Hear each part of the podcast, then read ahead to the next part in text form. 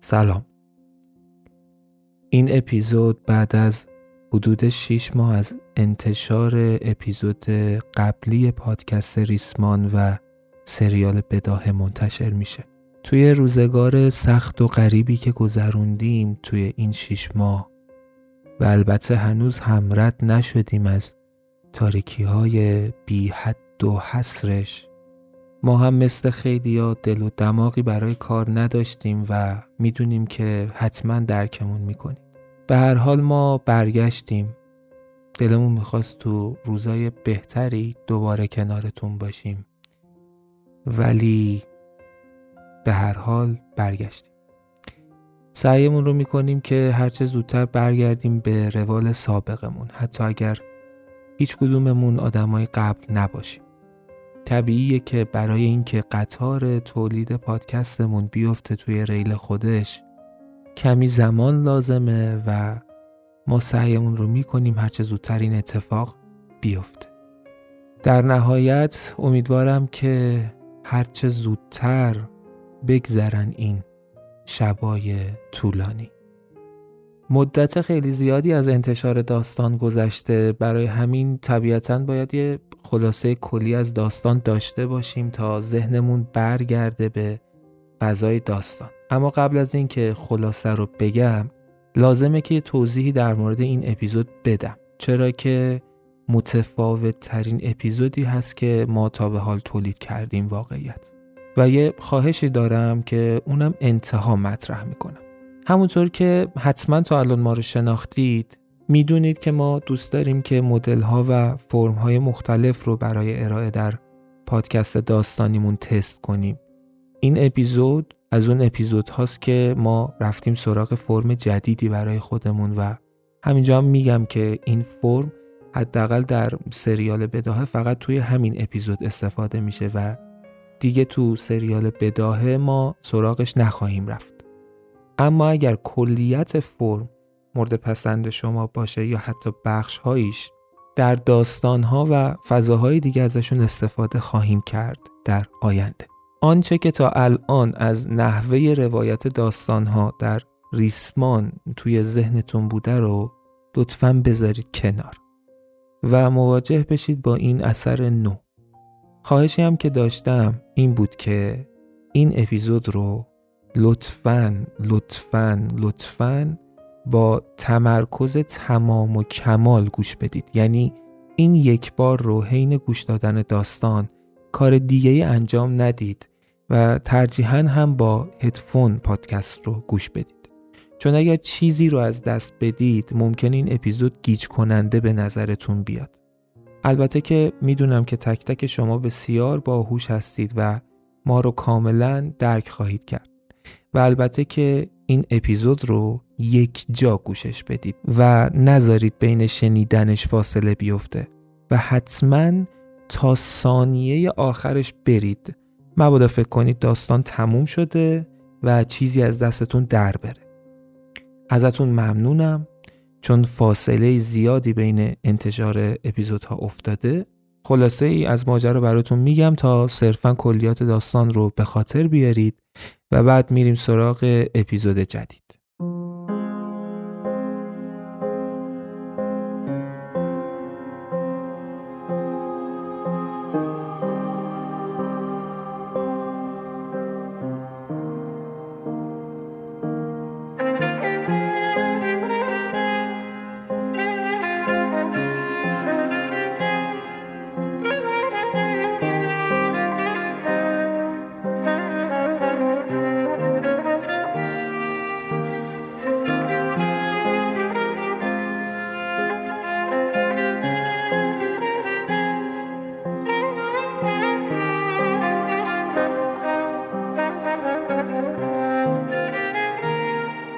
مروری اگر بخوایم بکنیم که کلیت ماجراها یادمون بیاد اینه که قصه بداهه درباره یه کمپانی بود به اسم جاوید. جاوید کمپانی که کارش این بود که می‌گفت احساسات رو می‌گیریم save می‌کنیم بعدا هر وقت خواستین ازش استفاده کنین دوباره میان پیش ما احساس رو دریافت می‌کنین و دقیقا همون حسی که اون time ی که اینجا save ش کردین براتون تداعی میشه. این کمپانی کم کم این رو گسترش داد. منوی احساسات عرضه کردن خرید و فروش احساسات راه انداختن شغلهای جدیدی به وجود اومدن مثل شکارچی احساس و اینها که خود اینا ماجراهایی داشت که یادتونه حتما. مثلا یه مثالش رو بخوام بگم ماجرای سایه و ارشیا بود.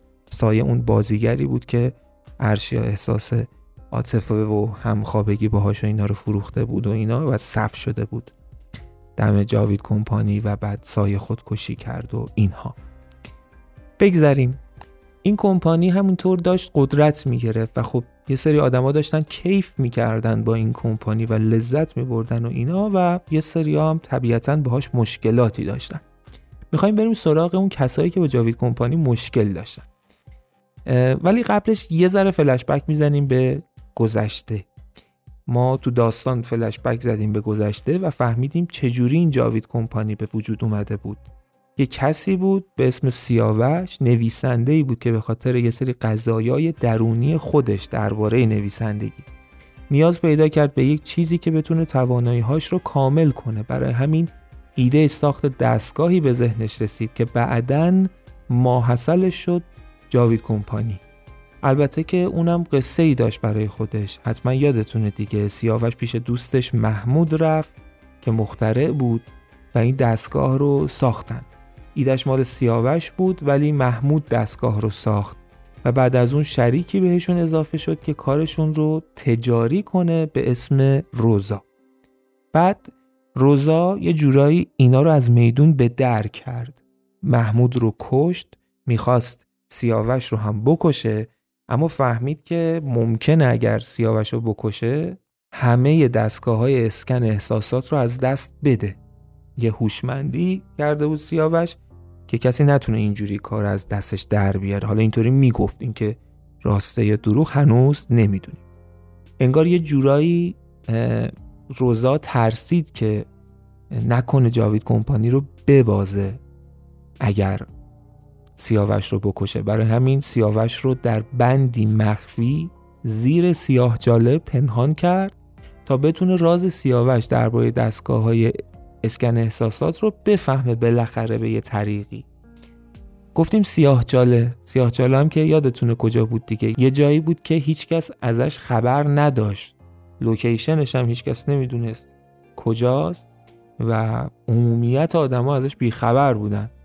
جز کسایی که توش بودن. اونجا توی سیاهچاله برده های احساس بودن و برای جاوید کمپانی احساسات تولید می‌کردن. احساساتی که دیگران سفارش می‌دادند اونجا توسط این برده ها تولید می‌شد. یه چند تا آدم دیگه هم هستن که یادآوریشون می‌کنم. یکیشون حامد بود.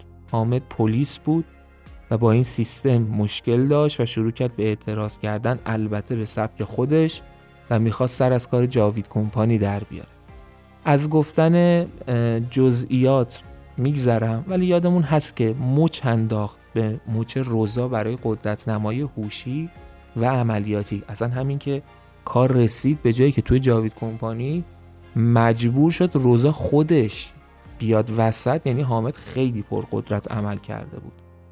اما روزا آخر کار مچ حامد رو بد جوری خوابوند. طوری که حامد مجبور شد فرار کنه یعنی هیچ امنیتی نداشت حتی از سمت مردم عادی. برای همین رفت توی یه بیابون و شروع کرد به گذروندن زندگی. دنبال موقعیتی نشست که بعدا شاید بتونه فضاش رو عوض کنه. اینم از حامد. سه تا شخصیت دیگه داشتیم سهراب، آرمین و همتا که داستان با اینها شروع شد و یه جوری انگار شخصیت های اصلی ما بودن. اینا هر کدوم قصه ای داشتن. سهراب گذشته ای داشت. یادتونه دیگه ایل رستین بشیر پدرش سیاد خان و اینها. همتارم یادمونه با امید نامی دوست بود عشق و عاشقی و اینها. بعد از اینکه امید یه جوری بهش خیانت کرده بود و رها کرد امید رو گرفتار دستگاه جاوید کمپانی شد. حالا بعدا فهمیدیم که این امیدم یه نقشی داشت توی گرفتار شدن همتا به دستگاه های جاوید کمپانی. و بعدا اومد تو تیم سهراب برای اینکه سر از کار جاوید کمپانی در بیاره. نفر آخرم خب آرمین بود. یادتونه حتما؟ دوست همتا که البته ما خیلی از گذشتهش چیزی نمی‌دونیم. اینا یه عملیاتی می‌خواستن انجام بدن با یکی از دوستای سهراب به اسم سعید هماهنگ کرده بودن که در صورتی که ناپدید شدن یه سری از آثارشون رو منتشر کنه سعید تا عمومیت جامعه متوجه خطری که احتمالا برای این سه نفر رخ داده بشن. اما با اینکه این اتفاق افتاد یعنی این سه نفر گیر افتادن و بعد تبدیل به برده شدن توی سیاه چاله جاوید کمپانی اما از سعید خبری نشد که نشد. از این طرف همتا و آرمین و سهراب توی جاوید کمپانی روزای سختی رو داشتن میگذروندن. شدیدن سخت و درست توی همون سختی بود که یک روزنه امیدی برای سهراب پیدا شد. اینکه فکر کرد سهراب می‌تونه با ناتیک حالا من دیگه فقط یادآوری کردم دیگه. اگر یادتون رفته ناتیک چی بود می‌تونین اپیزود ناتیک رو گوش بدیم. اینکه سهراب فکر کرد می‌تونه با ناتیک با همسرش ماعده ارتباط برقرار کنه. با ماعده ای که بیرون از سیاه چاله بود ارتباط برقرار کنه. و این ارتباط برقرار شد و سهراب به ماعده پیام رسوند که بره به سمت ایل رستین و از اونا کمک بخواد. ماعده رفت به سمت ایل رستین اما به شکل فجیعی کشته شد. توی قسمت قبل هم رسیدیم به اونجایی که پروانه به سهراب خبر فوت همسرش ماعده رو داد. پروانه کی بود حالا؟ همون کسی که اسمش در از ترانه بود و یه زمان توی اکیپ همین سهراب و همتا و آرمین بود. قرار شد که از یک راه دیگه به اینا کمک کنه. وارد سازمان شده بود قرار بود بره بالا و حالا رسیده بود به جایی که رئیس سیاهچاله شده بود. البته که یه ذره این سه نفر بهش شک کرده بودن که الان هم همچنان توی تیمشون هست یا نه. چون یه اتفاقایی افتاد که یه ذره براشون عجیب بود و این بود ماجرای پروانه ولی پروانه خودش ادعا داشت که داره باشون همکاری می‌کنه و توی سری زام داشت همکاری می‌کرد. میگذریم از پروانه. یه اتفاق دیگه هم که افتاد این بودش که کاراکتر سهراب به سمت تغییر سوق پیدا کرد. رفت به سمت تاریکی های وجودش کمی و یه جورایی مصمم شد که هر طوری هست از اون فضا خودش رو خلاص کنه که بتونه انتقام بگیره. حالا یه طرف ماجرا این بود که فهمیدیم توی ایل رستین بعد از اینکه بشیر یعنی همین سهراب ملغاش کرده بود اتفاقی که افتاده بود این بودش که مسیب پسرموی سهراب پسرموی بشیر بعد از چندی اومده بود و قدرت رو به دست گرفته بود ایل رو ایل رستین رو دوباره بازسازی کرده بود و تمام مخالفین خودش رو هم توی یک بزمی که تبدیل به سوگ شد زنده به گور کرد و میرزا جواد رو هم قربانی کرد. این خلاصه کلی بود که شاید ذهنتون رو می آورد توی فضای داستان اگر از خاطرتون رفته بود اگر احساس می‌کنید بیش از این نیاز به یادآوری دارید می‌تونید اپیزودهای گذشته رو مجددا گوش بدید حالا میریم سراغ اپیزود جدید. برای تاکید میگم لطفاً با تمام تمرکزتون بیاین سراغ اپیزود جدید. این شما و این اپیزود 26 سریال بداهه با عنوان شکی مایل به فاجعه. این اپیزود تقدیم می شود به تمامی دختران سرزمینمان. از گذشته تا به فردا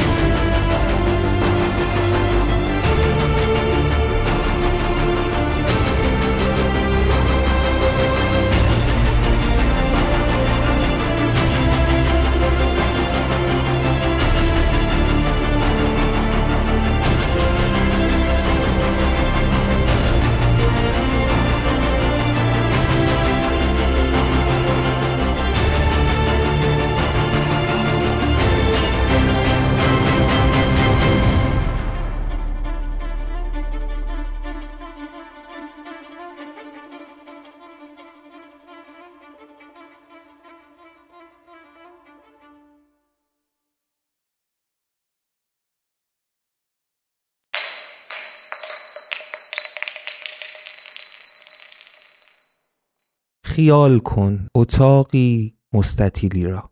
اتاق در ذهن هر کدام شما احتمالاً رنگی دارد. من به محض آنکه گفتم خیال کن در ذهن شما چیزی جرقه زده. انگار که در تاریکی مطلق ناگهان نوری خود نمایی کند شعله به رقص درآید و همه توجه شما را به خودش جلب کند. یا مثلا زمینی خشک را تصور کنید که ناگهان بلرزد سخت بلرزد و بعدش به حرکت درآید. احتمالا در چنین وضعیتی خواهید ترسید وحشت خواهید کرد. حالا فکر کنید وسط قطب بوده اید. جایی روی یخها.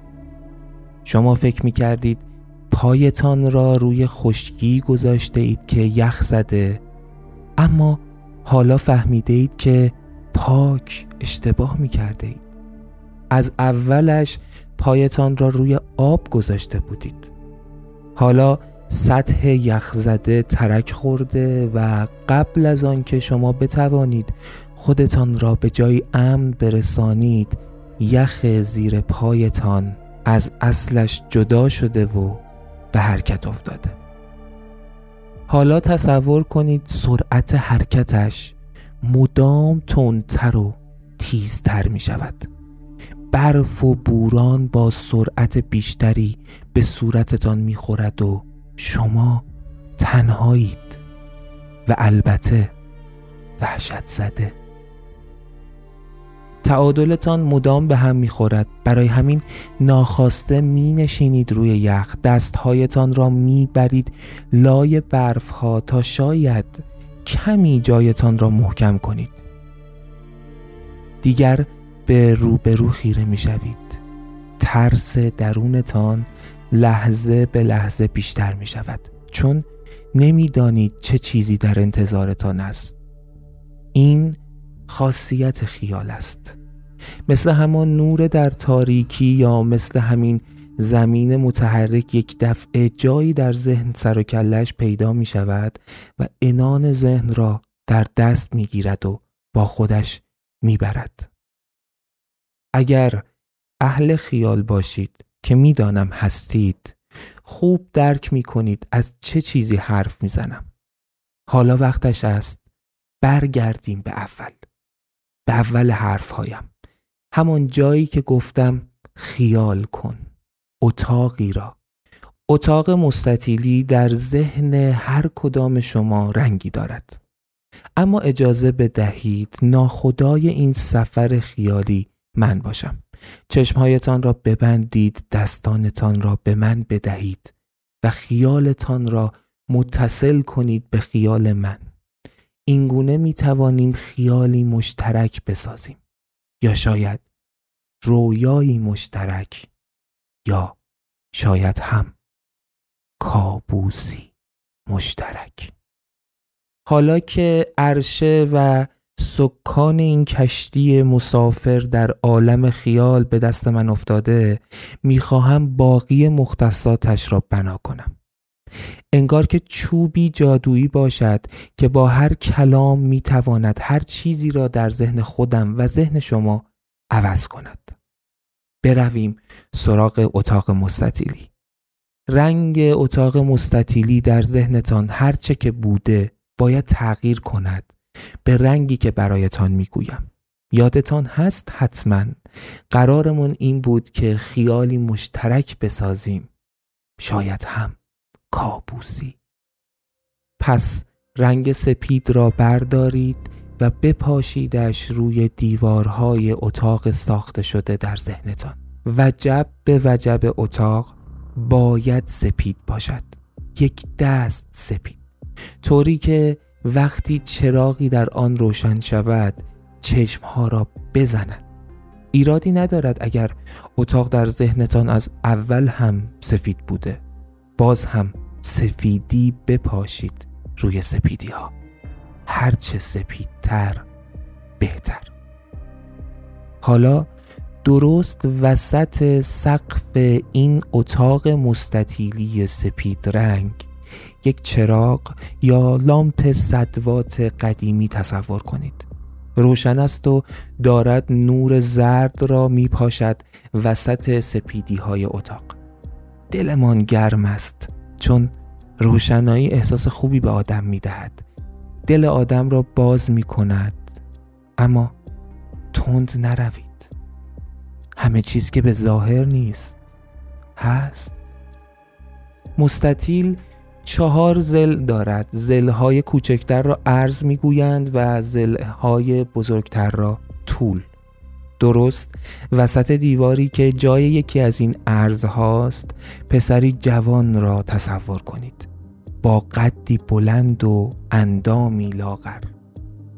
این جوان را هم من می‌شناسم هم تک تک شما اما فعلا زود است که نامش را بگویم. می‌دانید چرا؟ چون در سفر خیال بیرسمی است اگر جلوتر از خودش حرکت کنیم. چون ممکن است به آنی همه چیز را عوض کند پسر را دختر کند جوان را پیر کند قد بلند را کوتاه کند و لاغری را چاق یا اینکه رویا را تبدیل کند به کابوس. ما اهالی خیال اهل بیرسمی نیستیم پس می‌گذاریم او ما را ببرد به آنجا که می‌خواهد. پس از فاش کردن هویت جوان میگذریم چرا که خیال فعلا این را نمی‌خواهد.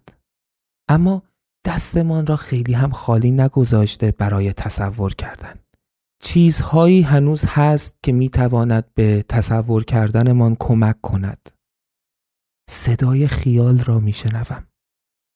او حرف نمی‌زند اما بلد است حرفش را به من برساند. تا به حالا به ما تصویر داده با تصاویرش ما را جلو برده. اما به من می‌گوید می‌خواهد با موسیقی حس روایتش را برایمان اوریان کند. من که دستم بالاست و تسلیمم مقابل اوامر جناب خیال. شما چی؟ پس بیایید گوشمان را در اختیارش بگذاریم. موسیقی ها تنها صداهای ریتم دار نیستند. موسیقی ها معجزه خیالند. موسیقی ها هم تصویر دارند هم صدا هم حس و هم روایت. حالا وقتش است کمی تصورمان را آغشته کنیم به موسیقی. شاید این گونه ذهنمان با خیال پیوسته تر شود. فقط اتاق مستطیلی سپید را با لامپ صدواتی روشنش و جوان بلند قد وسط یکی از ازلاعش را یادتان نرود. قرار ما بعد از موسیقی درست همانجا.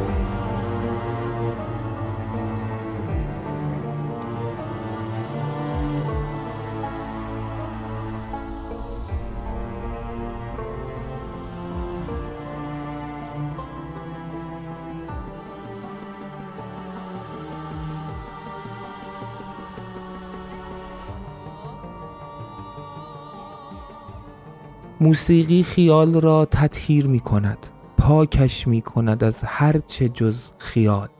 خالصش می کند و قابل لمس ترش می کند.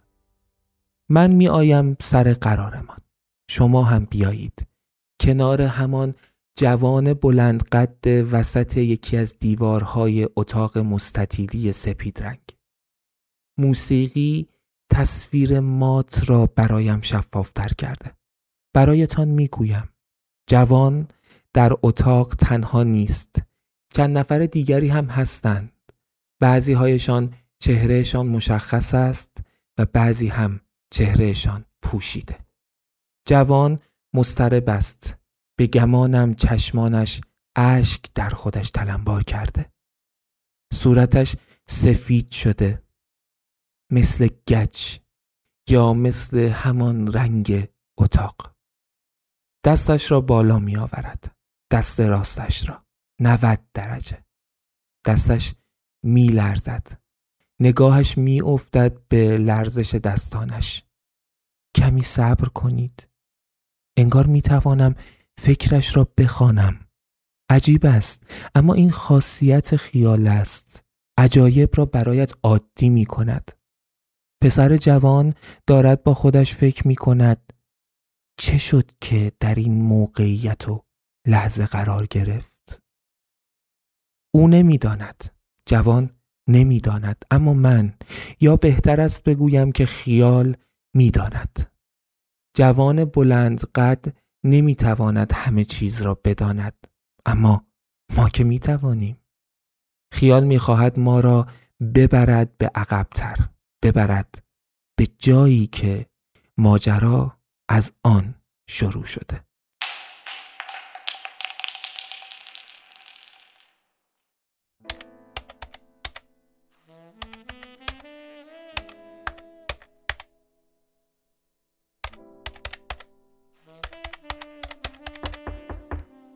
بیا تو روزا خوبی؟ حسابی مشغولی یا می‌خواد برم یه وقت دیگه بیام؟ البته کارم خیلی کوچیکه چند بار بهت بگم منو تو محیط کار روزا صدا نکن؟ اینجا تو فقط معاون منی نه بیشتر. اینجا که کسی به جز ما نیست. نباشه باید عادت کنی. اینم به چشم. کار تو بگو شلوغم. هیچی فقط این پرونده رو نگاه بنداز. سفارش احساسه رد دیگه. گفتم بهت بگم بعدا پیله نکنی بدون هماهنگی تصمیم گرفتم. بده ببینم چیه.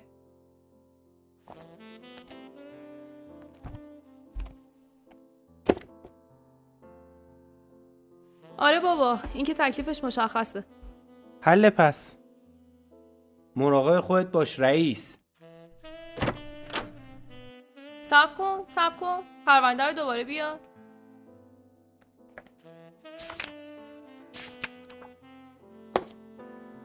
شاید به کار بیاد.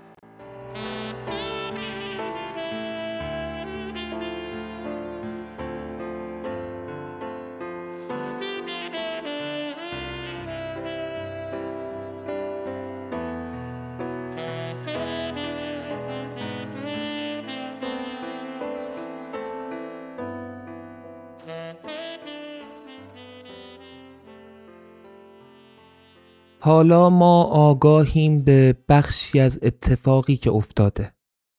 درست است هنوز علامت سوالهای زیادی داریم یا حتی ممکن است گیجتر هم شده باشیم.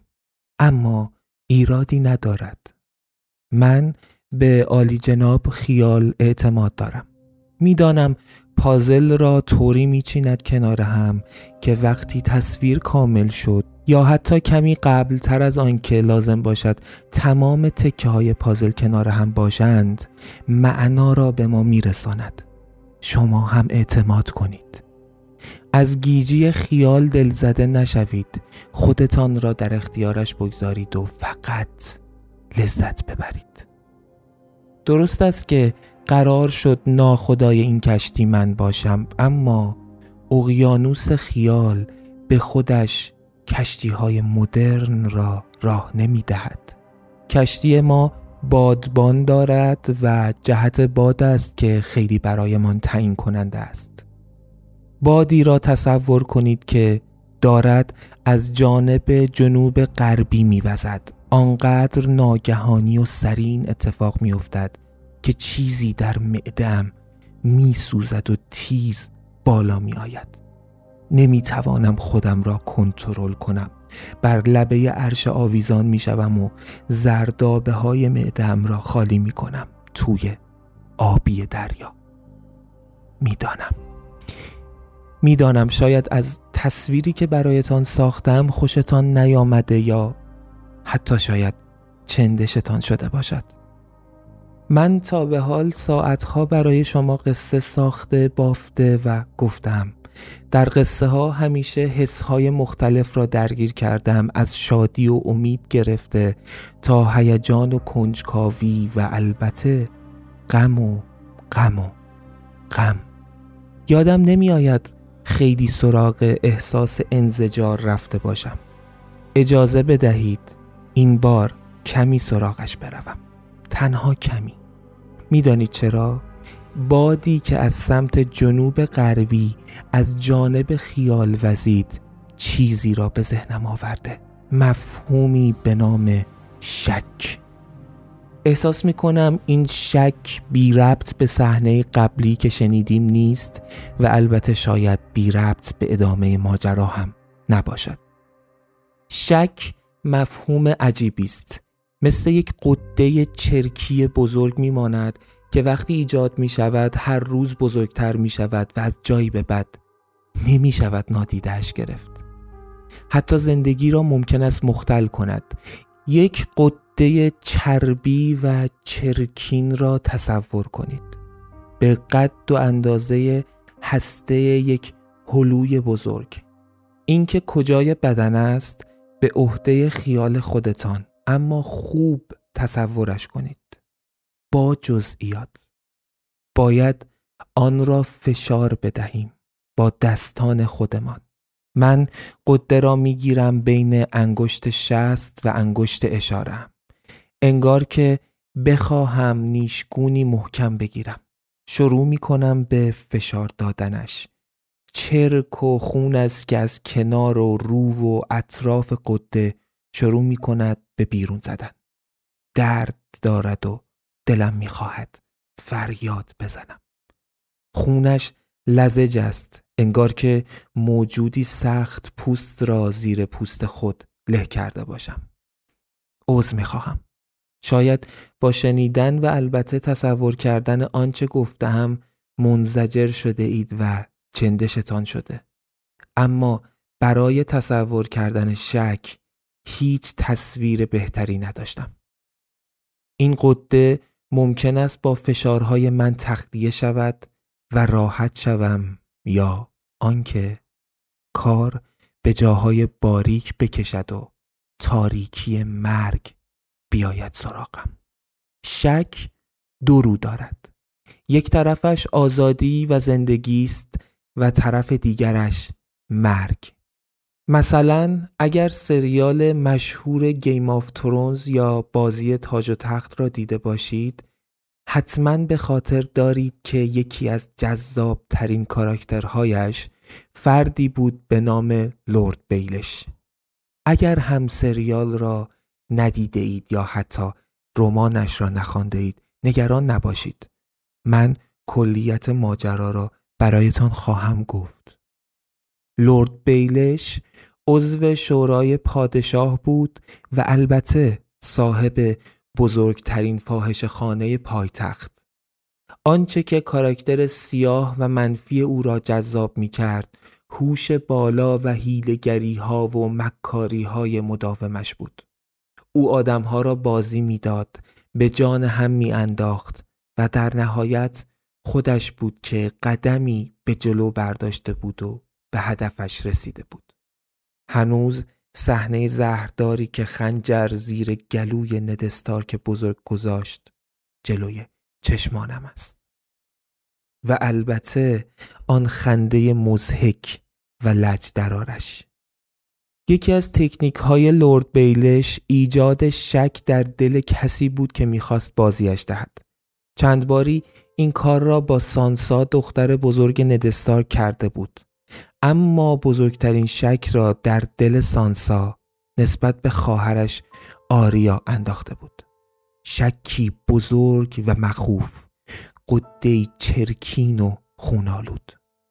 این سانسا بود که با این شک تاریک با این قده بزرگ دست و پنجه نرم می کرد دست آخر سانسا با شک وجودش روبرو شد. چنگ انداخت به قده چرکین تا با یک روی شک مواجه شود. او با زندگی روبرو شد. برای اولین بار دست لورد بیلش را خواند و در حالی که بیلش لبخند مزهکانه همیشگیش بر لبش بود چون فکر می‌کرد که با بازی دادن دو خواهر به اهداف خودش نزدیک شده سانسا حکم اعدامش را صادر کرد. سانسا شانس آورد که در دوراهی اعتماد یا رها کردن خواهرش اعتماد را انتخاب کرده بود و شک روی زندگی را به او نشان داده بود چرا که اگر آریا استارک کشته می‌شد چه کسی دخل شاه شب را می آورد و بشریت را از انقراض نجات می‌داد؟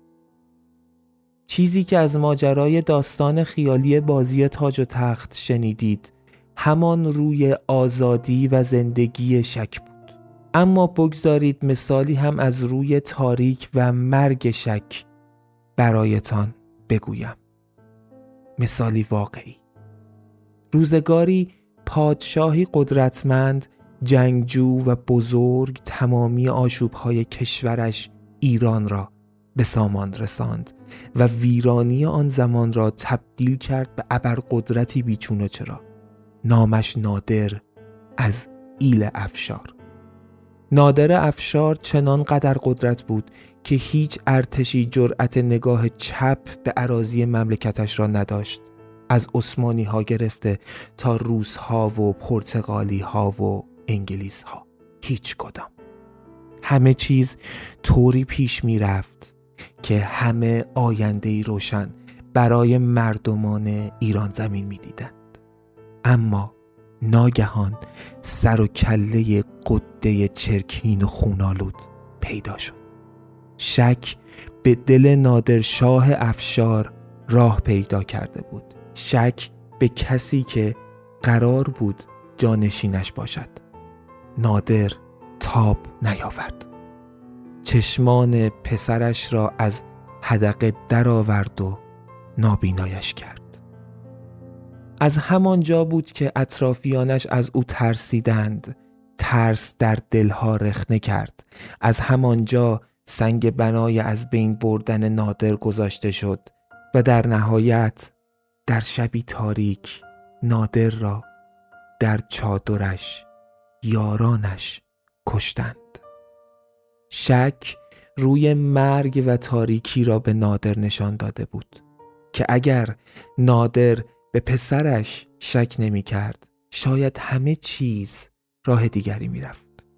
شاید سلسله قاجاری پیدایش نمی‌شد شاید ترکمانچای عهد نمی‌شد شاید سرزمین های بزرگ و کوچکی از ایران جدا نمی‌شد شاید 28 مردادی کودتایی نمی‌شد و مصدقی به تبعیدی نمی‌رفت.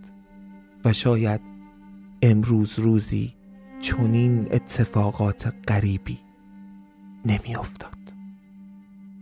دوباره صدای خیال را می‌فهمم.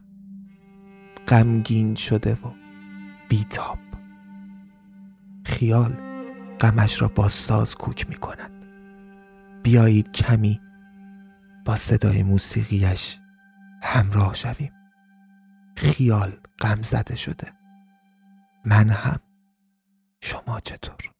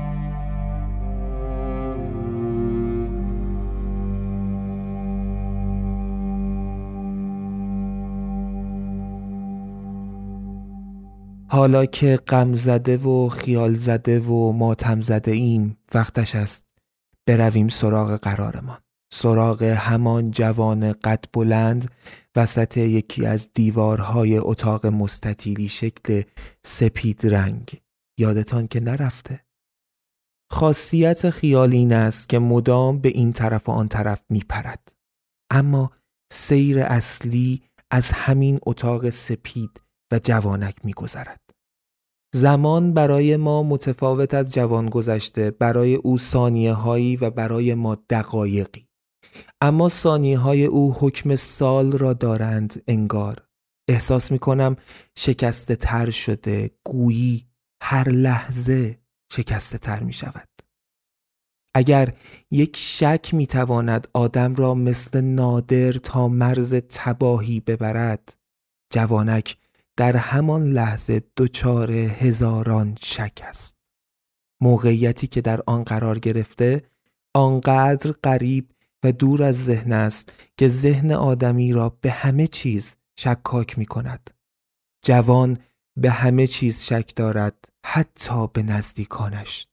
دارد از درون به فروپاشی می رسد. اما هیچ کاری از دستش بر نمی آید. مطلقاً هیچ کاری صدایی از کمی آن طرفتر در همان اتاق به گوش جوان می رسد. دستور می دهد که به نقطه تعیین شده برود. جوان آرام قدم بلند می کند. دلش می خواهد هرچه می شود زمان بیشتر کش بیاید. برای همین به آرام ترین شکل ممکن قدم بر می دارد. تنها سه گام کافی بود تا جوان برسد به نقطه تعیین شده.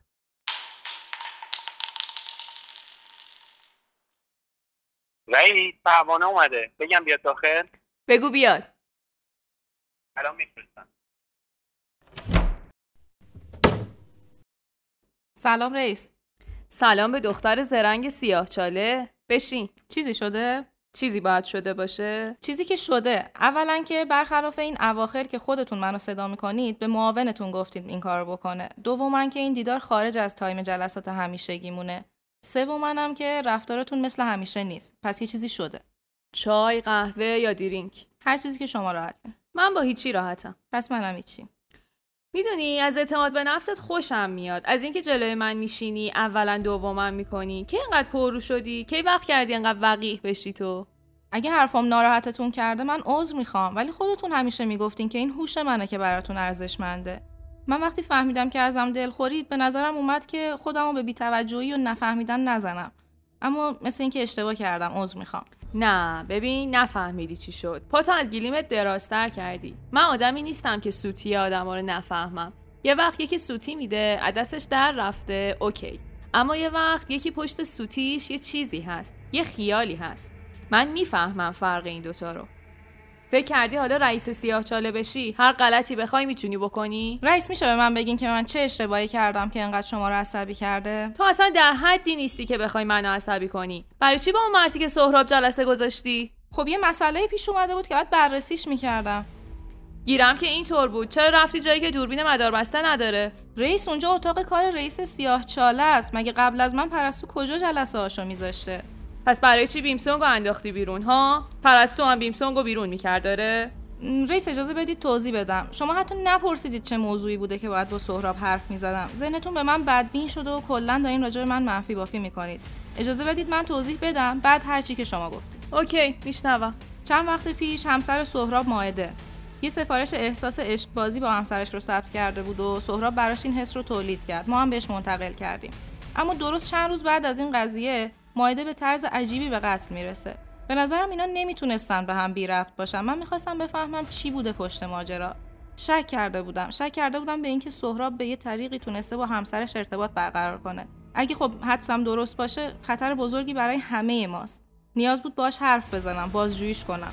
پس چرا رفتی جایی که دوربین مداربسته نداشته باشه؟ ها اینو نمی‌فهمم. رئیس اونجا دفتر کار منه. اینکه اونجا دوربین نداشته باشه تصمیم شما بوده نه من. بیمسونگ هم من گفتم بیرون کنی دیگه. آره ده جواب بده دیگه. بیمسونگو چرا بیرون کردی؟ چون خوشم نمیاد این مرتی که چشم پتی هر جا که میرم مدام دنبالم باشه. چون حالم از اون قیافش به هم می‌خوره. عوضی احساس می‌کنه که من جاشو گرفتم. باید جایگاه خودش رو می‌فهمید.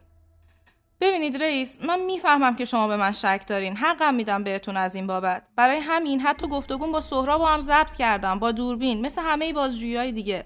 فیلمی که فیلم بردارش خودت باشی به درد من نمی‌خوره. من خر فرض نکن. رئیس یه لحظه خودتون رو بذارید جای من. زن سهراب بعد از دریافت احساسش از سهراب به قتل می‌رسه. اونم نه یه قتل عادی یه کسافتکاری تمام عیار.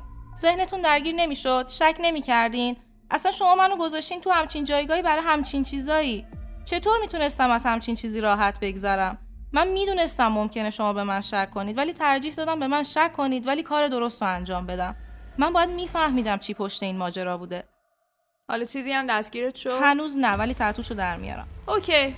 یعنی تو میگی من مطمئن باشم که بین تو سهراب و همتیمیاش ارتباطی نیست. یعنی مطمئن باشم که کنار منی. بله مطمئن باشین رئیس. نه مطمئن نیستم. باید بهم ثابت کنی. خب هر چی که شما بخواین هر کاری لازم باشه انجام میدم.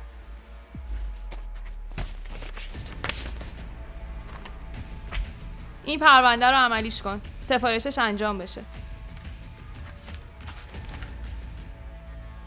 یعنی چی روزا؟ من نمی‌فهمم. گفتی می‌خوای خودتو ثابت کنی دیگه. راهش فقط همینه. آخه چطوری؟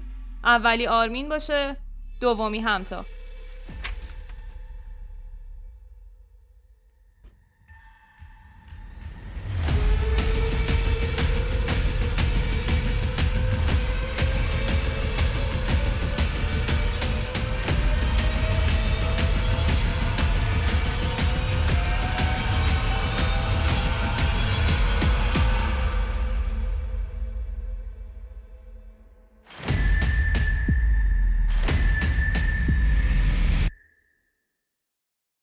ما باز هم به همراه خیال به عقب سفر کرده ایم. بخشی از اتفاقی که افتاده و پیشرفته تا نتیجه شده حضور جوان قد بلند وسط یکی از ازلاع اتاق مستطیلی سپید رنگ با لامپ صدواتی روشنش با دست راست جوان که 90 درجه بالا آمد و البته سه قدم به جلو حرکت کرده و روی نقطه معلوم شده ایستاده. ما بخشی از ماجرا را شنیدیم. یا به اصطلاح اهالی سینما ماجرا فلشبک خورده و ما حالا آگاهی بیشتری نسبت به ماجرا داریم. آنچه که شنیدیم قطعا حقیقت نبوده. قطعا صداها صداهای واقعی نبوده بلکه تنها کیفیتی از آنچه بوده که رخ داده. کیفیتی که درست است ما را از آنچه رخ داده آگاه می کند. اما آگاه شدن لزوما مترادف با ادراک و درک کردن نیست. بگذارید اصلا یک کلمه بگویم. یک کلمه می‌گویم و آن را خوب در ذهنتان تجسم کنید. غم. در حین تجسم کردن و فکر کردن به کلمه غم کمی به این موسیقی گوش دهید و بیشتر و عمیقتر به این واژه فکر کنید.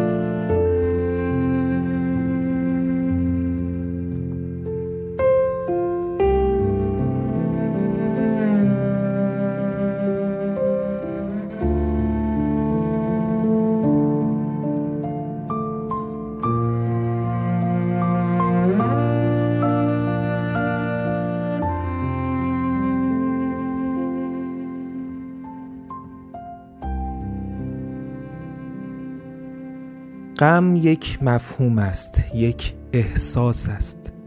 احتمالا زمانی که به این کلمه فکر کرده اید یک تصویر متحرک جلوی چشمانتان ظاهر شده. تصویری از غمگینی و غم زده بودن کسی که شاید آن کس خودتان بوده باشید.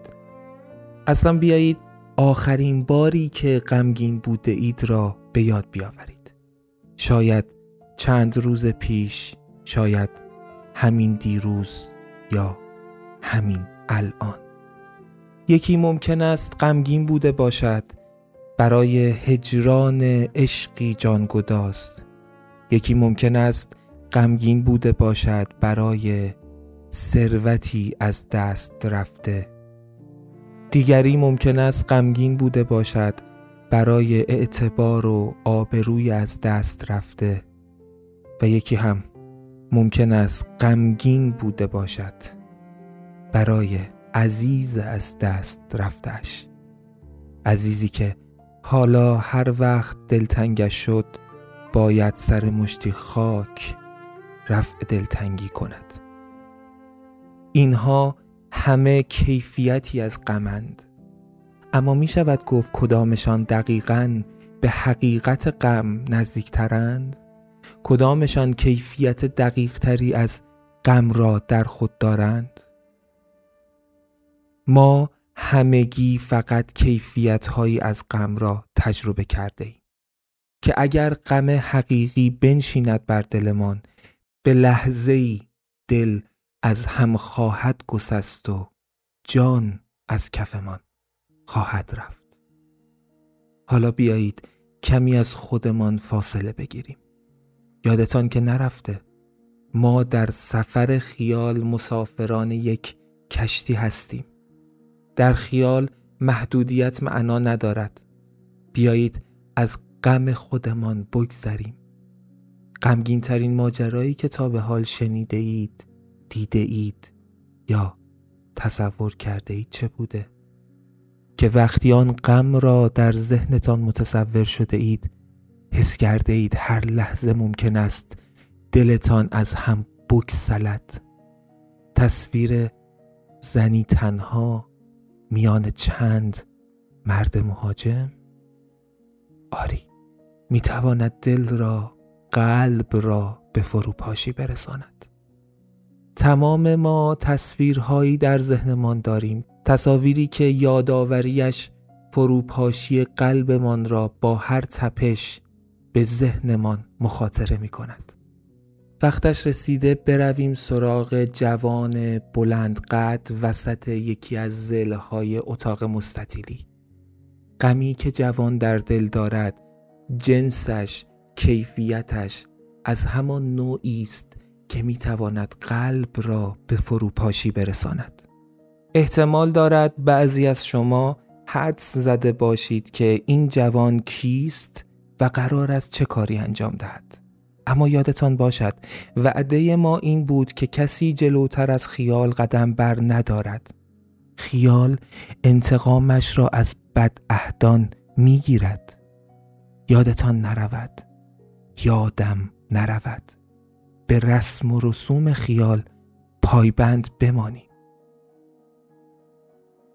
جوان بلند قد با همان غم فروپاشنده در دلش ایستاده در نقطه تعیین شده.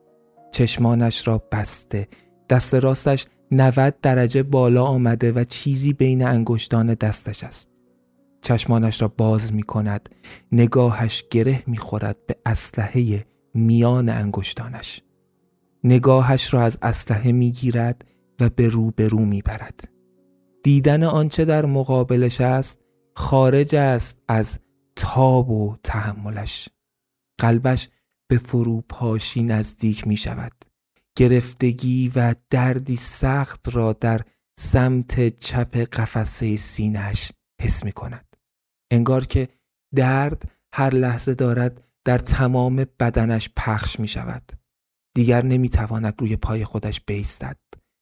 مردمک چشمانش ناگهان بالا می روند بدنش شل می شود و از حال می رود آدمهای دیگر آنجا به سمتش می دوند و زیر کتفهایش را می گیرند. یک نفر می رود سمت اسلحه که روی زمین افتاده بود.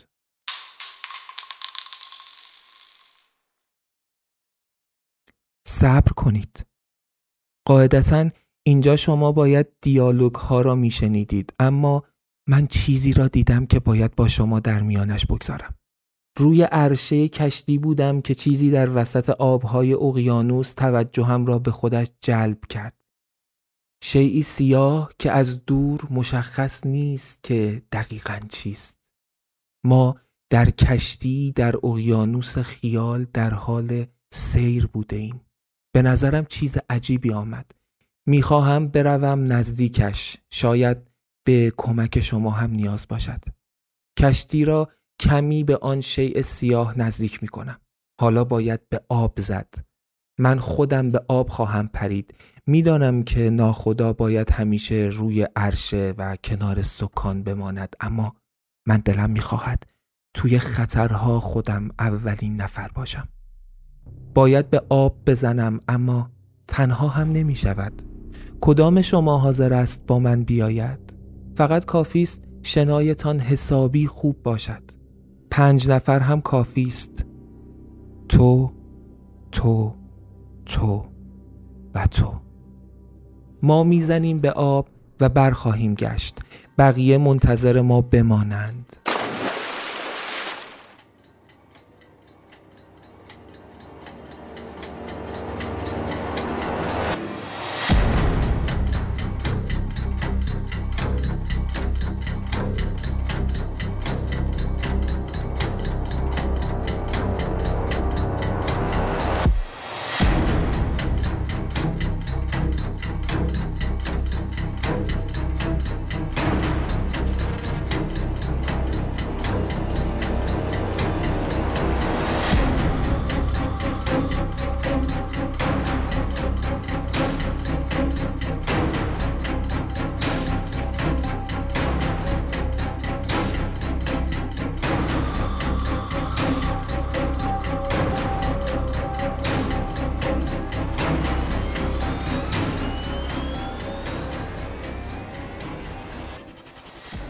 بدنم یک دفعه وارد سرمای آب می شود. با فشار وارد آب اقیانوس می شود شیرجه زدن چهار نفر بعدی هم باعث می شود آب اقیانوس بشکافد و حباب های بسیاری ایجاد شود. ماهی ها و موجودات بسیاری از این ورود ناگهانی می ترسند و از ما فاصله می گیرند. شیء سیاه حالا واضح تر است. باید کمی شنا کنم. شروع می کنیم. لحظاتی بعد نزدیک شده ایم. حدسم درست بود. تکه چوبی است با مرد سیاه پوستی که روی آن افتاده. سریعتر شنا می کنم. می‌رسم به سیاه پوست. نبزش را می‌گیرم هنوز زنده است. باید سریع او را به کشتی ببریم. باید او را احیا کنیم.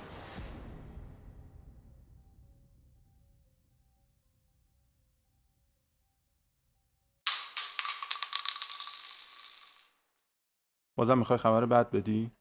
سهراب. سهراب بابت سری پیش من ازت عذر می‌خوام. قبول دارم خیلی بد و غیر دوستانه بهت خبر دادم. ولی خب من خیلی عصبی بودم. نمی‌تونستم درست عمل کنم. تو مگه دوستی با ما داری که میگی غیر دوستانه رفتار کردی؟ آره دارم. بهت حق میدم که باور نداشته باشی. اما به وقتش باور می‌کنی. دوربین تو یاد رفت این سری روشن کنی؟ مگه نمی‌خوای بازجویی کنی؟ نه خبری از بازجویی نیست. اول صحبتات درست گفتی. اومدم که بازم یه خبر بد بدم. شایدم بدتر از سری قبل. ازت کمک می‌خوام سهراب. دوباره چی شده؟ پروانه. درست حرفتو بزن. یه سفارش احساس عجیب داشتی خب. یه نفر اومده سفارش احساس قتل داده. یعنی چی؟ قتل؟ یعنی چی پروانه؟ یعنی همین سهراب. یه نفر باید یه نفر دیگر رو بکشه و احساسش سیو بشه. خب اصلا اینا رو چرا داری به من میگی؟ چون روزا گفته. روزا گفته آرمین باید قاتل باشه و همتا هم مقتول. روزا کیه دیگه؟ رئیس کل جاوید کامپانی. خب یه جوری مثل همیشه نقش قاتل و مقتول رو بازی می‌کنن احساسش تولید میشه دیگه. نه سهراب به این سادگی ها نیست. اولا که احساس کشتن انقدر عمیقه که با بازی در نمیاد. دوما که روزا از قصد می‌خواد این کار بکنه. هیچ وقت همچین سفارشهایی رو قبول نمی‌کرد. چرا می‌خواد همچین کاری بکنه؟ چرا آرمین؟ چرا همتا؟ اصلا چرا ما؟ برای اینکه می‌خواد مچمونو بگیره. در اصل اصلا می‌خواد مچ منو بگیره. اگه من این کارو بکنم مطمئن میشه که دیگه تو تیم شما نیستم. ببین اون می‌خواد خیالش راحت باشه از اینکه من بهش خیانت نمی‌کنم و بهش وفادارم اگه جلوش وایسم منو می‌کشه. می‌فهمه که نیت اصلیم چیه. نه پروانه. من اجازه نمیدم این اتفاق بیفته. سهراب این کار انجام میشه. نه کسی به اجازه تو کاری داره نه به اجازه من. من صدات کردم که هم تو جریان قرارت بدم همین که ازت بخوام خودت این پیامو به همتا و آرمین بدی و آمادهشون کنی برای این موضوع. پس فردا این کار انجام میشه. پروانه لعنتی. می‌فهمی چی میگی؟ عوضی از من می‌خوای برم به اون بچه ها بگم یکیتون خودش آماده مردن بکنه یکیتونم آماده قاتل شدن بشه؟ چقدر می‌تونی بیرحم باشی؟ بعد ماعده همه کس و کار من تو این دنیا اون دو نفرن. می‌خوای اونا رو ازم بگیری؟ رحم داشته باش پروانه مروت کن پروانه به خدا این رسمش نیست. از دست تو بر میاد. اگرم راستشو میگی از دست بر میاد کاری کنی تا این اتفاق نیفته. پروانه نابودمون نکن. پروانه زمینگیرمون نکن مروت کن پروانه. سهراب سهراب بفهم. به خدا من هیچ کارم. اگر این اتفاق نیفته من میمیرم. من کشته میشم. فکر می‌کنی برای من راحته؟ از وقتی که روزا این حرفا رو بهم زده چشمای معصوم هم تا یک لحظه از چشمم کنار نرفته. اما چیکار کنم سهراب؟ من چاره ای ندارم. به خدا هیچ چاره ای ندارم. اما من اگه جات بودم حتما از جون خودم میگذشتم تا یه جنایتکار نباشم. سهراب فکر کردی من برای جون خودم میگم اینا رو؟ تو دیدت نسبت به من بد شده اوکی. ولی بیا دو دقیقه منطقی دو طرف ماجرا رو نگاه کنیم. خب ما از اول راهمون رو مشخص کردیم. من یه راه اومدم شما یه راه دیگر رو. الان شما سه تا خوردین به بنبست اما مسیر من بازه. درسته که اگه همتا کشته بشه برای هممون سخت و تلخه اما مسیرمون بازه. ولی اگه من کشته بشم دیگه هیچ امیدی نداریم. پروانه من تو زندگیم تا حالا به کسی التماس نکردم. اما الان به تو به تویی که نمی‌دونم دوستی یا دشمن التماس می‌کنم. اگه بخوای جلوت زانو می‌زنم خواهش می‌کنم جلو این اتفاق رو بگیر. نزار همتا رو از دست بدیم. التماست می‌کنم پروانه. دیگه طاقت ندارم نمی‌کشم دیگه. به روح مادرم هیچ راهی نیست.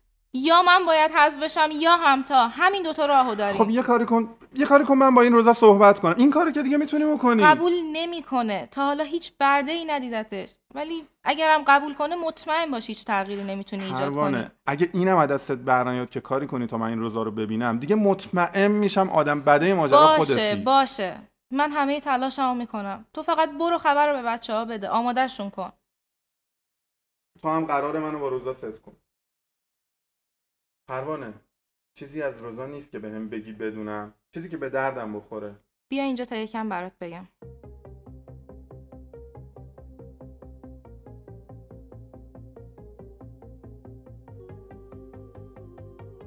ببین سهراب روزا باهوشترین آدمیه که تو زندگیم دیدم. کوچیکترین حرکات آدما رو تحلیل می‌کنه. هیچی از دستش در نمیره. اصلا نمیشه سرش کلاه گذاشت لعنتی. برای همینه که ما هممون تو همچین وضعی گیر افتادیم. از گذشتهش چیز خاصی نمی‌دونم. یعنی در واقع هیچ کسی هیچی نمی‌دونه. فقط می‌دونم که گذشته عجیبی داشته. میگم مادرش یا نمی‌دونم پدرش کلمبیایی بوده. اما فارسی رو جوری صحبت می‌کنه که انگار کلا تو خونشون فارسی صحبت می‌شده. تاجر موفقی بوده. ولی یه نقطه ضعف داره که بهت میگم. ولی سهراب باید حواست باشه که نه خودش بفهمه که تو این ماجرا رو می‌دونی نه هیچ کس دیگه ای چون واقعا یه رازه و آدمای محدودی هستن که اینو می‌دونن. اوکی. بگو بگو. حواسم هست. نقطه ضعف روزا یه آدمیه به اسم سیاوش. یه نویسنده‌ای که میگن تنها کسی بوده که روزا نتونسته از پس هوشش بر بیاد. مثل اینکه مخترع دستگاهی جاوید کمپانی هم همین سیاوش بوده. روزگاری سیاوش و روزا شریک بودن اما روزا کاری می‌کنه تا همه قدرت دست خودش بیفته. سیاوش تو همین سیاه چاله ها زیر پاهای ما تو بند مخفی اسیره. سال هاست. میگن که تنها کسی که می‌تونه روزا رو از بین ببره اونه که اونم تو بنده. نمی‌دونم دونستن این ماجرا بهت کمک می‌کنه یا نه. اما یادت باشه سیاوش اگه روزا بو ببره که از این ماجرا چیزی می‌دونی کلک منو می‌کنه بدون تردید. چون لحظه ای شک نمی‌کنه که من اینو به تو گفتم. پس یعنی تنها راه رهایی هممون همین سیاوشه. کاش اینو زودتر می‌دونستم. حالا دیگر ما همگی به ماجرای اتاق مستطیلی آگاهیم. خیال پاداش صبوری و رعایت آداب ما را داده. آگاهی درست است که حقیرتر از درک است اما خودش نعمتی البته دردناک است. این بار به عنوان ناخدای کشتی مسافر در اقیانوس خیال می‌خواهم کمتر روده درازی کنم. می‌خواهم بیشتر بروم سراغ اصل ماجرا. البته خیال پردازی هایمان در قالب حرف خودش دنیایی از ماجراهای جدید بوده اما در حال حاضر صلاح بر این است که خیالمان را معطوف کنیم به اصل ماجرا. پس خوب قوه خیالتان را پر رونق کنید. خوب آتش تصور کردنتان را شعلور کنید و هرچه می‌گویم چند مقابل تا به الان تصورش کنید. حالا دیگر می‌دانید که آن جوانک بلند قد وسط یکی از ازلاع اتاق مستطیلی شکل همان آرمین خودمان است و روبرویش درست وسط زل مقابل آرمین همتا ایستاده است. آرمین باید همتا را به قتل برساند. آرمین باید یک جنایت انجام دهد. او باید کسی را که حالا دیگر از خواهر به او نزدیکتر است را بکشد و شما چه رنجی بالاتر از چنین فاجعه ای برای آرمین می توانید تصور کنید؟ حالا می بینیم که او حق دارد خیالش آشفته باشد حق دارد به عالم و آدم شک داشته باشد و اینکه حق دارد تصور کند بالاترین کیفیت غم را در دلش دارد کیفیتی نزدیک به غم حقیقی. باید خاطرتان باشد که آرمین از حجوم رنج ذهنیش از حال رفت. در ذهنش در دلش شاید امید داشت که اگر استیصالش را ببینند معمورین و رؤسای جاوید کمپانی دلشان به رحم بیاید و از شر این جنایت هولناک بگذرند. اما زهی خیال باطل. آرمین را به هوش آوردند بلندش کردند و کمک کردند تا روی همان نقطه تعیین شده بیستد. آرمین سرش را بلند کرد. چشمش افتاد به نورهای دستگاه اسکن احساس که از زوایای مختلف طوری تنظیم شده بودند که لحظه به لحظه بتوانند احساس قاتل یعنی آرمین را اسکن کنند. آرمین نگاهش را از نورها گرفت. نگاهش این بار گره خورد به صورت و چشمهای غمگین سهراب. انگار تازه متوجه رد تارهای سپید تاب خورده میان موها و ریشهای سهراب شد. چقدر این مرد بعد از کشته شدن همسرش موعده شکسته شده بود. آرمین ناخواسته یاد لحظاتی افتاد که امید در دل خودش و همتا جوانه زده بود. زمانی که سهراب برای دیدار با روزا رئیس جاوید کمپانی رفته بود. سهراب رفته بود تا بتواند ماجرا را خاتمه دهد. آرمین چقدر در دلش به قدرت و هوش سهراب امید داشت. اما ساعتی بعد وقتی سهراب از دفتر روزا بیرون آمد و سرش پایین بود و چشمانش سرخ معلوم بود که زور سهراب هم نرسیده. آرمین دلش طاقت نیاورده بود و باز هم نزدیک رفته بود و از سهراب پرسیده بود که چه شد؟ سهراب تنها جواب داده بود که نشد. اما باید حتما راهی باشد. حالا اما توی آن اتاق مستطیلی از چشمان سهراب شرمندگی میبارید چرا که انگار هیچ راهی نبوده و آرمین باید آن جهنم را زندگی می کرده. آرمین نفس عمیقی کشید. صدای آهی که متصل بود به نفسهایش انگار که مرسیه ای باشد که غم را به اطراف پراکنده می کند. حالا وقتش بود کلت میان انگشتان دست راستش را مسلح کند. این کار را انجام داد. این بار زل زد به چشمان بیرمق و معصوم همتا. ناخواسته یاد شب قبل شب آخر افتاد. یاد رقص سرمستانهشان. یاد رقص خداحافظی.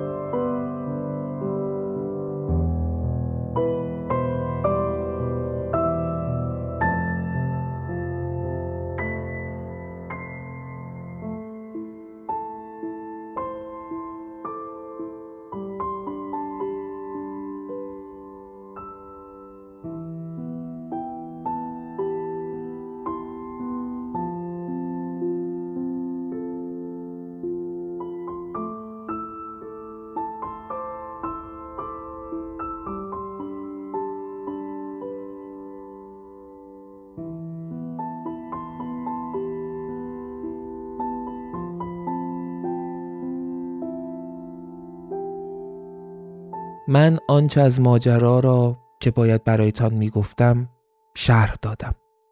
اما ماجرای کوچکی را به شما بدهکارم.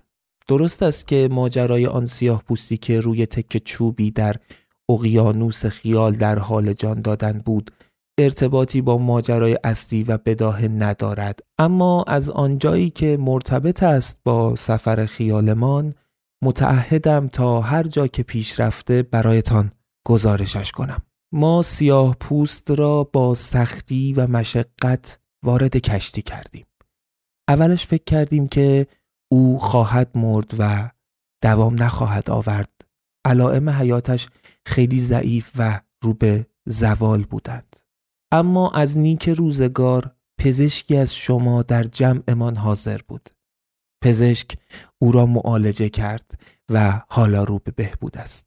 البته نمی‌تواند از جایش بلند شود حتی نمی‌تواند چشمانش را باز کند. پزشک اما می‌گوید که سیاه پوست قوی است و از این سختی گذر خواهد کرد.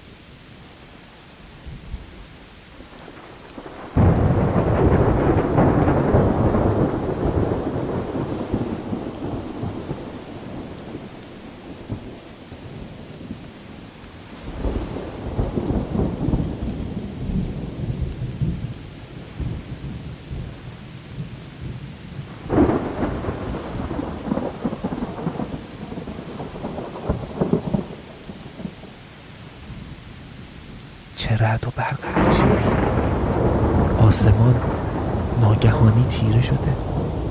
من باید به عرشه بروم.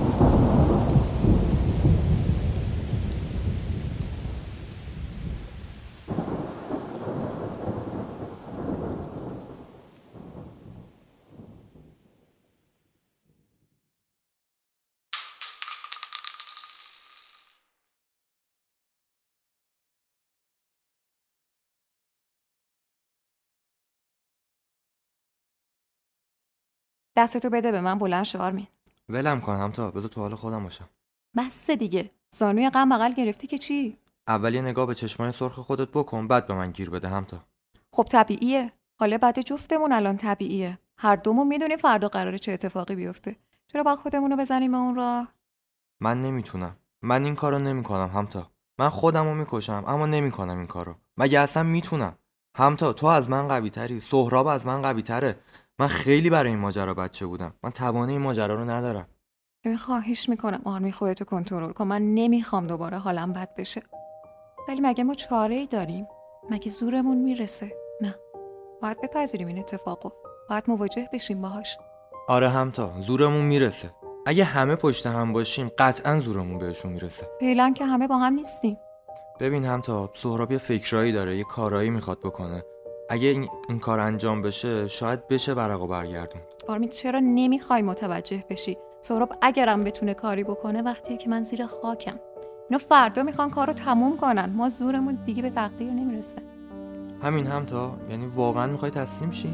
من تنها چیزی که می‌خوام اینه که باقی مونده عمرم که کمتر از یه روزم ازش مونده رو شاد باشم. می‌خوام کنار تو و سهراب و هر کس دیگه که پایه باشه بخندم و بخونم و برقصم. انگار که هیچ وقت هیچ دردی نداشتم انگار هیچ وقت نگران هیچی نبودم. انگار یه لبخند مادرم هیچ وقت جلو چشم نمی اومد جوری که انگار هیچ وقت نبودم. چی میگی همتا؟ چی میگی لعنتی؟ من چطور به تو شلیک کنم و بعدش زنده بمونم؟ اگرم این کارو بکنم دنیا واسم جهنم میشه. چطور بعدش زندگی کنم آمی اصلا؟ جدی گفتم. می‌خوام دیگه به فردا فکر نکنی. این حقو دارم که روز آخر زندگیم شاد باشم؟ آره. فقط یه چیزی. چی؟ از روز همش به این فکر می‌کردم که چه کاری بوده همیشه دلم می‌خواست انجام بدم و ندادم. دیدم یه چیزی هست. چیه؟ همیشه دلم می‌خواست یه قصه بنویسم یا یه رمان. شاید فیلمش می‌کردم یا شاید از روش پادکست می‌زنم ولی انقدر دنبالش نرفتم و پیگیرش نشدم که دیگه دارم می‌رسم ته. ایده های داستان تو یه دفترچه یادداشت نوشتم. هم یه قولی بده. قول بده اگر یه روز از اینجا تونستی در بری بری سراغشو بسازیش. اوکی ولی به نظرت سهراب برای این کار مناسب تر نیست؟ من می‌دونیم آدما بالاخره یه روز از این دنیا میرن. این آثارشونه که همیشه میمونه. من نمی‌خوام بعدا از وجدان اینو داشته باشی که تو باعث رفتن من شدی. دوست دارم تو با ساختن اون داستان دوباره منو زنده کنی. و همین خاطر می‌خوام حتما تو بسازیش. اوکی باشه همتا ولی ازت یه خواهشی دارم. اونم اینه که واقعا یه از این حرفا نزن. واقعا داره بغضم میترکه. آره بریم سراغ رقص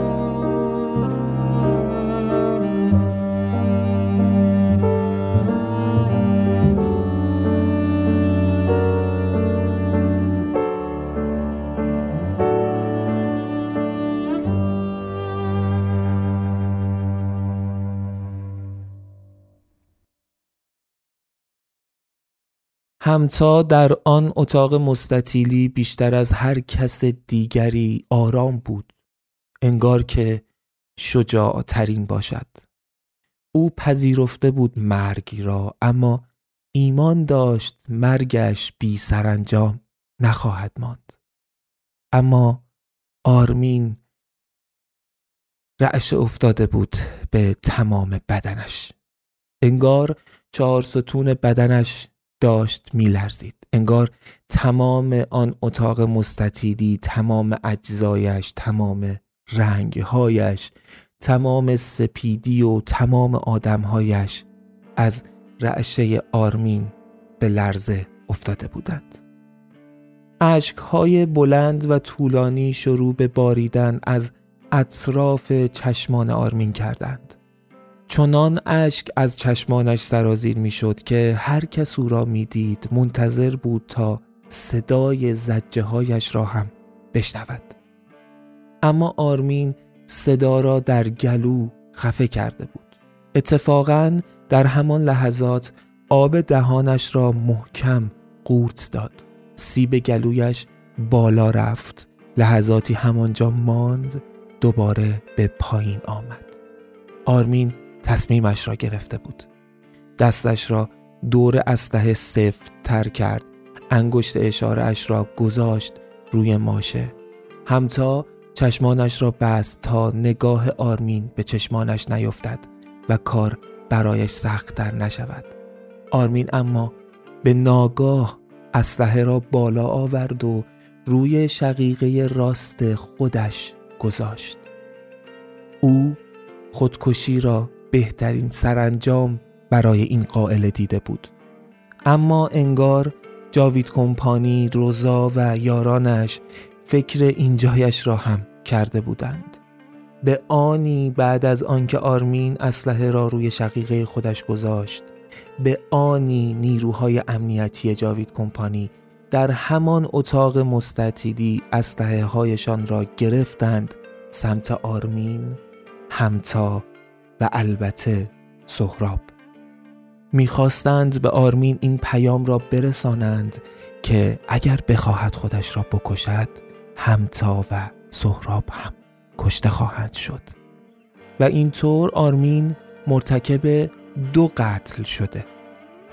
آرمین در آن لحظه تنها کسی در تمام جهان بود که معنای بومبست را خوب فهمیده بود. دست راستش را آرام پایین آورد و دوباره اسلحه را نشانه رفت سمت همتا. سرش را به سمت راست چرخاند تا همتا را نبیند و ماشه را کشید.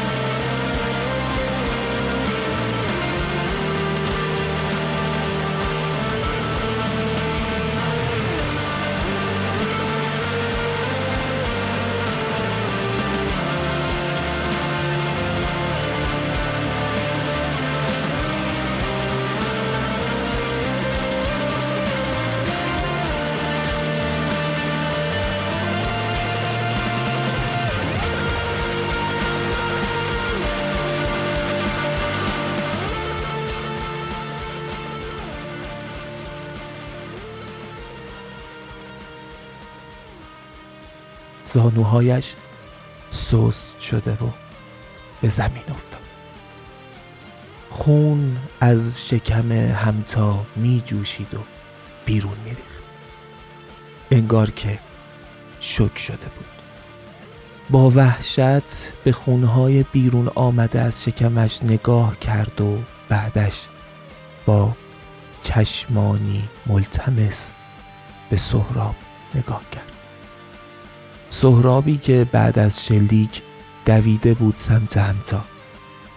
بغز سهراب ترکید.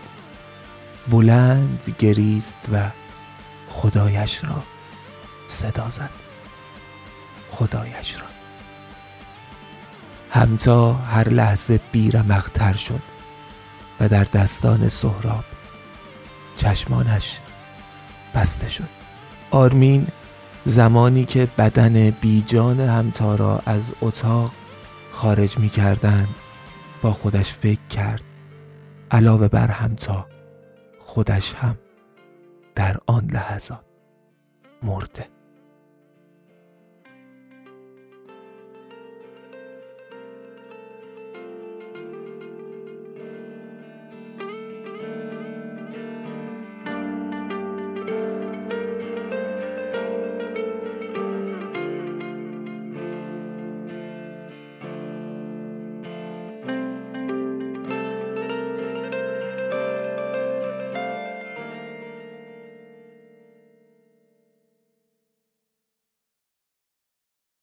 داستانمان اینجا تمام شده. ادامش میماند برای قسمت های بعدی. اما اما من وحشت زدم ابرهای سیاه را یادتان هست؟ شروع به باریدن کردند. باد مرگباری دارد میوزد. موجها موجهای عظیم دارند میآیند. کشتیمان به هر سو کشیده می شود دکل کشتی انگار دارد می شکند مدام رعدهای بزرگ از آسمان به دریا می آیند آسمان سیاه است. خشمگین است. موجها می ریزند به داخل عرشه. صدای جیغ و وحشت همه به گوشم می رسد بادبانها انگار دارند از بین می روند خیالمان دارد از هم می پاشد یک نفر اینجا خیانت کرده. یک نفر از بین ما به رسوم خیال بدعهدی کرده. خیال دارد از ما انتقام می‌گیرد. میدوم سمت سکان. به هر سو میگردانمش تا تعادل کشتی حفظ شود. بیفایده است. نه. نه. تیزی خنجری را زیر گلویم. احساس می‌کنم. با وحشت برمیگردم تا صاحبش را ببینم. همان سیاه پوست است. کشتی دیگری را می‌بینم که از دور نزدیکمان می شود باورم نمی شود او دوست دریایی بوده. نه. بهتر است بگویم او دزد خیال بوده. خیالمان را رو بودند خیالمان را دوست دیدند.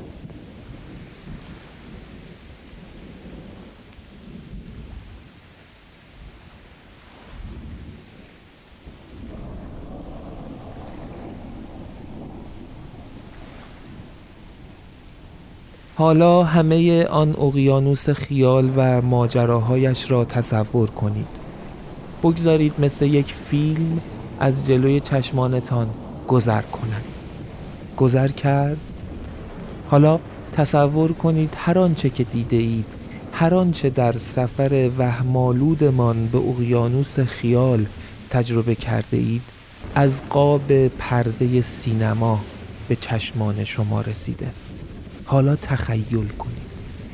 تخیل کنید که دوربین دارد به عقب می آید دارد زوم اوت می کند و مرد سیاه پوستی خنجر به زیر گلوی من که پشت سکان کشتیم گذاشته. حالا دوربین عقبتر می رود. کشتی چوبی بزرگی قوتور است میان امواج وحشی دریایی. دوربین باز هم عقبتر می رود. اقیانوسی طوفان زده و خشمگین به چشم می آید دوربین عقبتر می رود خیلی عقبتر. دیگر تنها رنگ آبی آب است که پیداست. دوربین عقبتر می رود همه چیز شبیه به یک قطره آب است. انگار همه آن ماجراها درون آن قطره آب بوده. قطره آب تبدیل می شود به قطره اشکی و از چشم راست جسم بیجان همتا پایین می چکد